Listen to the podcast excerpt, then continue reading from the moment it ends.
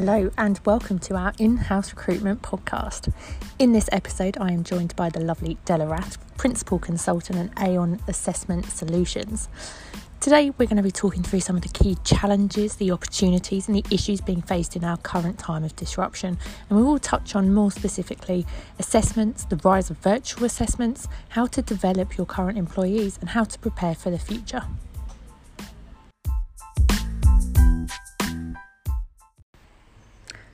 Hi, Della. Thank you so much for joining us today. Um, unfortunately, it's not in person. Uh, it would always be nicer to do this uh, type of interview and podcast in person, but obviously, with the current situation, it's not not possible at the moment. So, um, would you be able to introduce yourself to our listeners and just tell us a little bit more information about you before we get stuck into the questions?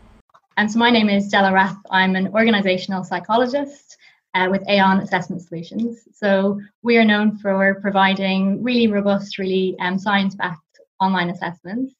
Um, just for a bit of, of, background into, into what we do, so we um, assess 40 million candidates um, worldwide.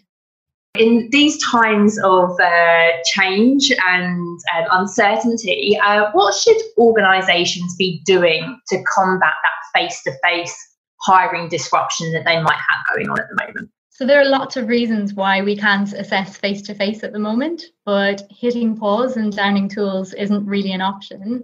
We need to keep our candidates in our talent pool.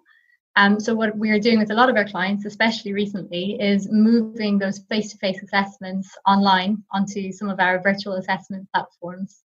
What tools are out there and can be used to mitigate the need for a face to face interview and turn it into a virtual interview? There are lots of tools that, that we can use. Um, what we are mainly working with with our clients at the moment is an initial step of um, our off the shelf work style behaviors assessments um, and also using some of our cognitive, so our ability assessments that are related to um, good performance and role.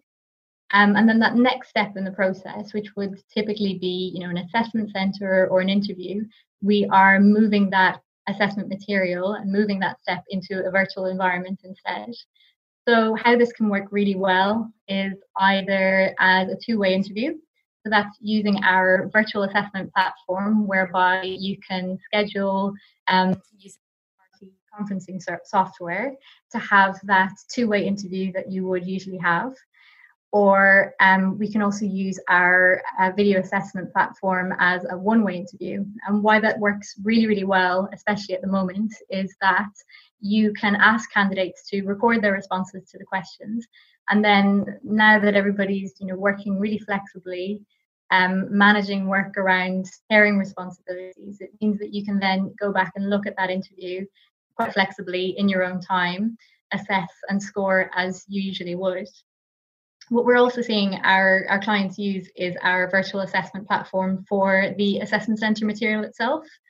So, exactly like um, a face to face assessment centre, the candidate logs in, they have their timetable, they have their um, assessment centre pack, which has you know their exercises. It may be a case study so you've got all of your material in there. You know you might have graphs you might have um, different documentation around your organization that you would normally present face to face then the candidate records their response if it is a one-way interview one-way assessment center or you can actually do that in a, in a two-way environment as well. So you know checking in on the candidate throughout maybe asking disruptor questions if if that's something that you tend to do face to face there are lots of organisations that are turning and have turned to using virtual assessments. Um, is it as good as face to face? You just mentioned um, that you know there are the ups of it, but can you really assess someone virtually? I think one of the big benefits of choosing a virtual solution is that it really widens the talent pool. So, in terms of social mobility and geography, so where you may have had candidates who maybe couldn't travel to an assessment centre, this is really making this very, very accept, very, very accessible to candidates. Um, another real pro of this approach is that you can provide the candidate with reporting throughout. So if you do have an initial stage where there is a behaviours assessment, personality assessment, an assessment of motivations or ability, the candidate is getting a report, so they're getting something for their, from, for their investment at each stage. So at the online assessment stages, at the um, online assessment center stages, they can have reporting on their performance, tips on how to develop, um, but also then reporting for the managers as well. So the time that they spend is much more focused and it's much more high value time rather than um, spending their time at a face-to-face assessment where often you hear it's it's quite it can be quite frantic. You know you're kind of wondering are you where you're supposed to be? Are the candidates where they're supposed to be? What happens if somebody doesn't show up? So a lot of those logistics are much easier to to handle and account for if you use a virtual solution what about the use of AI in interviewing? Is that something you've experimented with or know much about? Is it something that works or is it just a buzzword? We are also um, incorporating within our VidAssess platform, so our, our video assessing platform, we have the option to use AI to score those, those video interview questions. Um, it has been a really, really effective solution, in particular when you know you have huge volumes of of candidates coming through. Um, and it is currently a solution that we have rolled out to a number of our clients. Um, I would say probably most, most notably um, the Ocado Group. So when I spoke with them recently about the the impact that that was having on their process, um, they basically are able to they so the AI scores the interview questions, but they can also go in and and look at the questions as well um, if they also want to have a look and, and see if, if they're um, rating consistently. But the feedback they gave was, you know, this in using AI, it's been a really, really good way of identifying who they want to bring to the next the next round of their um, selection process.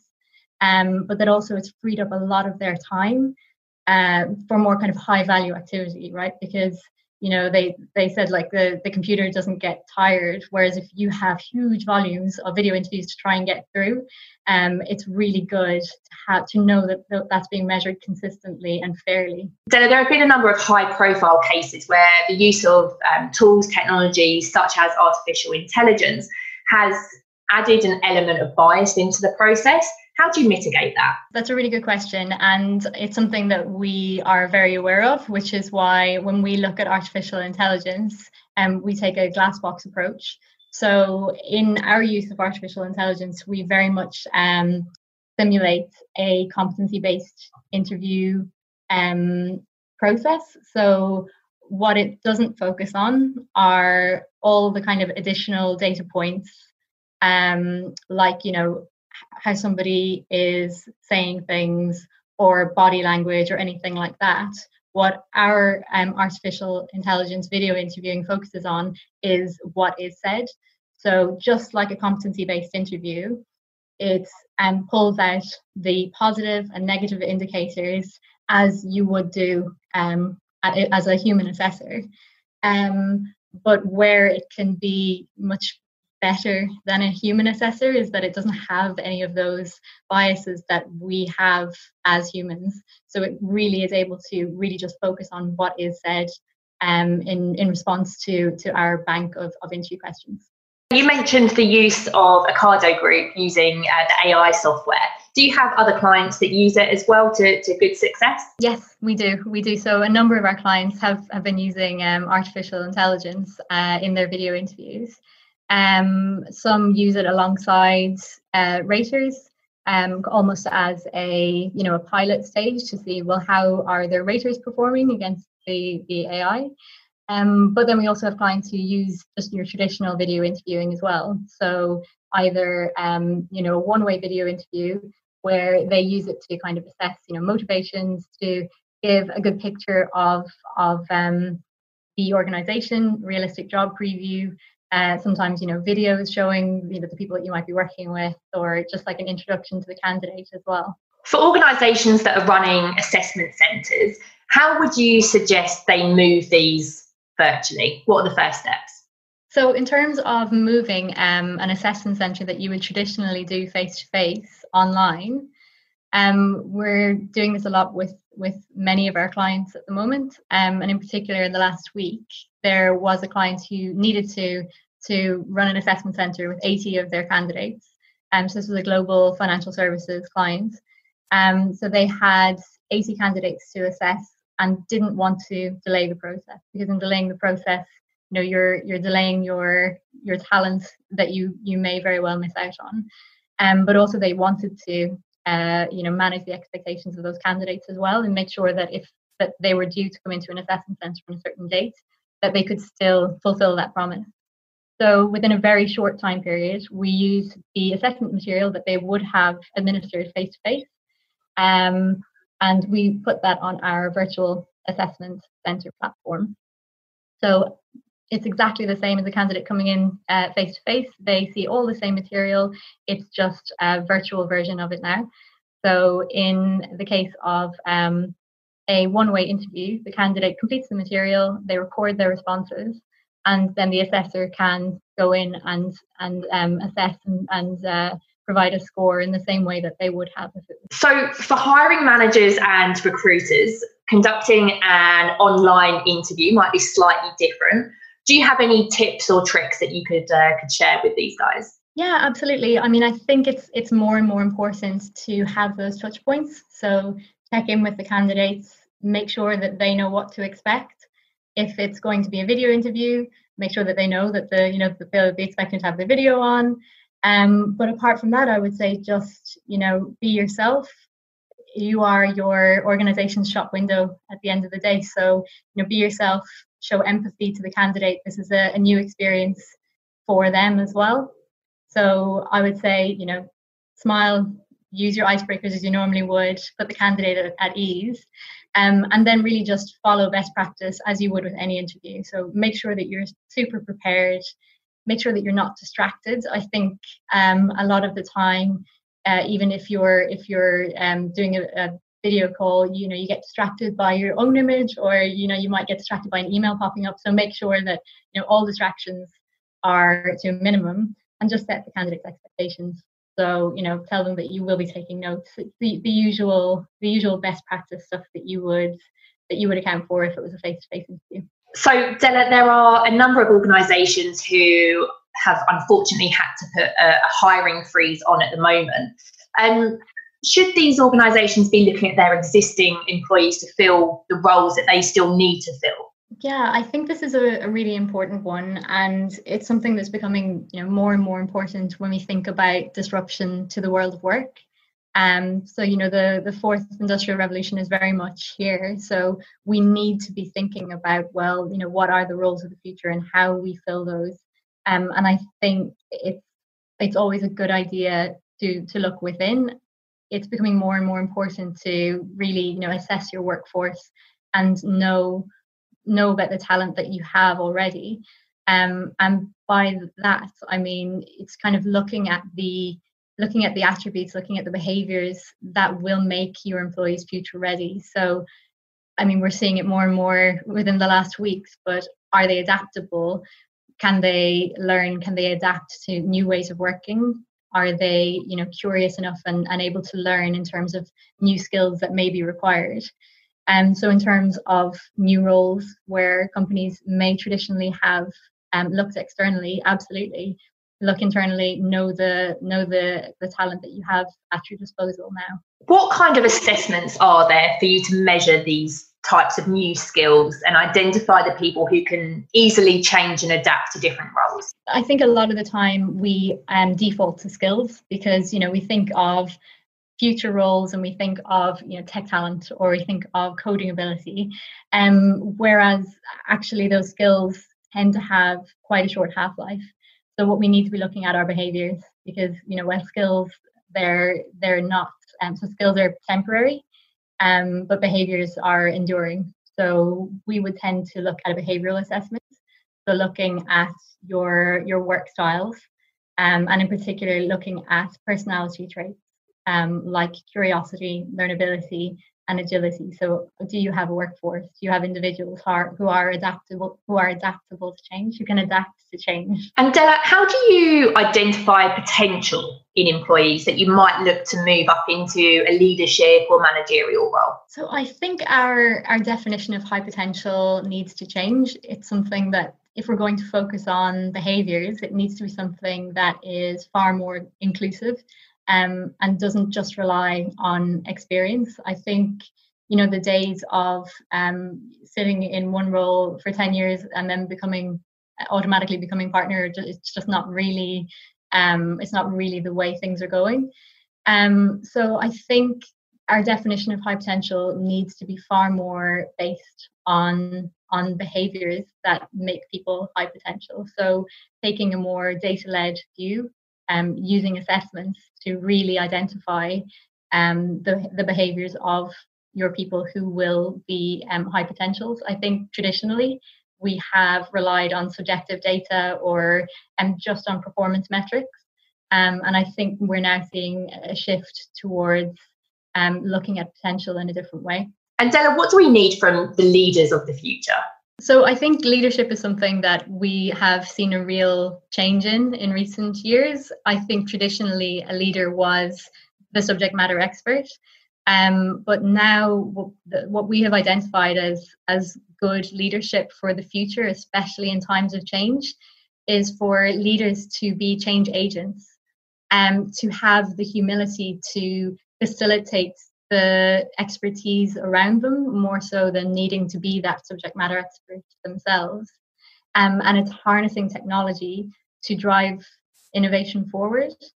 Um, I think what we are seeing, especially in the last few weeks, is that this type of leadership is becoming more and more important because more than ever we've needed to have um, advocates of technology, advocates of change, rather than just kind of um, you know waiting for this to blow over we need to we need to have leaders who have that kind of humility to know these are the people who know um, how best to proceed and and surrounding themselves facilitating those those discussions and making those decisions. And, and Della, are there any specific assessments to that you can use to look at different behaviors that you have internally that you could move to to change to that different role that you've currently got a hiring freeze on? So we have um, what we call a pathfinder solution. So this takes a two-step approach to um, to look at what it is that makes the roles that you're trying to fill um, unique, what it takes to be successful in those roles, and then assessing your current workforce to be able to figure out who within your current workforce would be, best placed to then shift into these roles. Now that might mean that there might be an element of upskilling or reskilling. Um, but with our Pathfinder tool, we can tell well actually, you know, within your workforce who has the propensity to to be most suitable to um, to learning these new skills um, to having the right mindset and right behaviors to be successful in these new roles. Once this period of disruption and uncertainty has ended, what advice would you give to both HR and talent acquisition on how to resume the, the same? So, I think my advice would be prepare for the next one. So I think uh, what we're seeing at the moment is a huge amount of disruption, but it is to be expected um, you know, with the the fourth industrial revolution, we're we're seeing things change at pace. I know at the moment it's an exceptional situation that we have to make changes, we have to respond very, very quickly. But I would say that once things do get back to normal, we can expect more of the same. I think disruption is just a, an eventuality where the only constant is change. Um, and to prepare for that, I do think that we need to be focusing on assessing our workforce, knowing that we have the right people to be prepared and to respond in the same way when needed. So to respond in an agile way um, and to, to be prepared for change. You mentioned uh, agility as a behaviour there. Is there are there any other behaviours um, that you might look to in employees um, to combat this disruption in the future? I, I think agility is is a really important one. Um, you know, things are constantly changing around us. Um, and it's being able to make the most of that, being able to adapt, being able to innovate while things are changing. And that's why it's really important to now be looking at the ways that we're using technology. And even in terms of, you know, recently the, the flexible working has has really changed things for people. Um, and I think that's something that, that may continue, that now people know that we can continue to work flexibly um, in an agile way. Um, and that's what makes humans so incredible that from one day to the next, things change and we, we get on with it and we continue to be productive and continue to, to work really, really well. Um, other behaviors that we look for are that learnability factor. So not just being um, being happy with the way things are at the moment, but having an intellect, intellectual curiosity to wonder, okay, well, what's next, and to really, you know, think about why we do the things that we do. Um, so not just being happy with this is this is the work that I'm doing, but understanding the bigger picture, understanding the context, which means that in understanding that kind of strategic view, we are it's much easier then to to work smarter um, and to work more effectively. There are a number of HR publications and also the wider media outlets that are saying that digital transformation and the future of work um, is here. Do you think that's true? Absolutely, it's true that the future of, of work is now. I think it was um, 2017 where it was um, it was named the year of the robot. So that was the year where every single pub- publication said, you know, the robots are coming, look busy, they're coming for your jobs. Um, but where we are seeing that change is yes, jobs are changing. Technology is is changing the roles that we do. In a way, it's it's a really positive change because it's freeing us up for more high value activity. Um, but yes, I would absolutely agree that the, the future is now um, but it's never the the future of work is never going to be a finite thing. It's going to continue to to change and adjust, which is why it's so important that we continue to to adapt while it changes. Are there any tools available to help leaders prepare for the next five years and beyond, or is that just too far away? I think looking to the next five years, I think if anybody tells you that they can predict what the next five years is going to look like, I would question where they're where they're getting that from because you know if you had told me a month ago things would have changed as, as much as they now have I probably wouldn't have believed you. Um so it's it's there are so many things now that just aren't possible it's not possible to control for.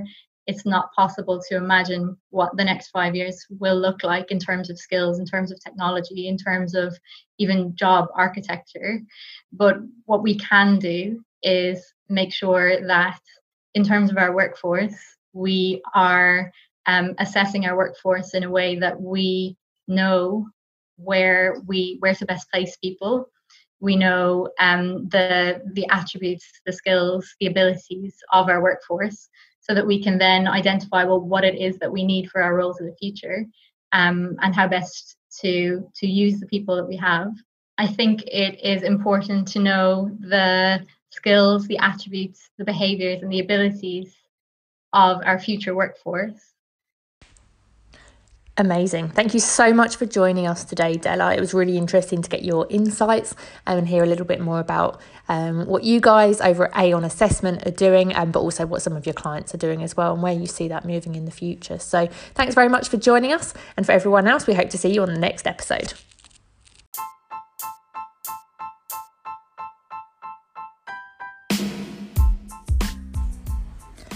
Thanks for listening, everyone. For more insights surrounding in house recruitment, talent acquisition, or even HR, do head over to our inhouserecruitment.co.uk website where we have a whole host of other resources and events for you to get stuck into.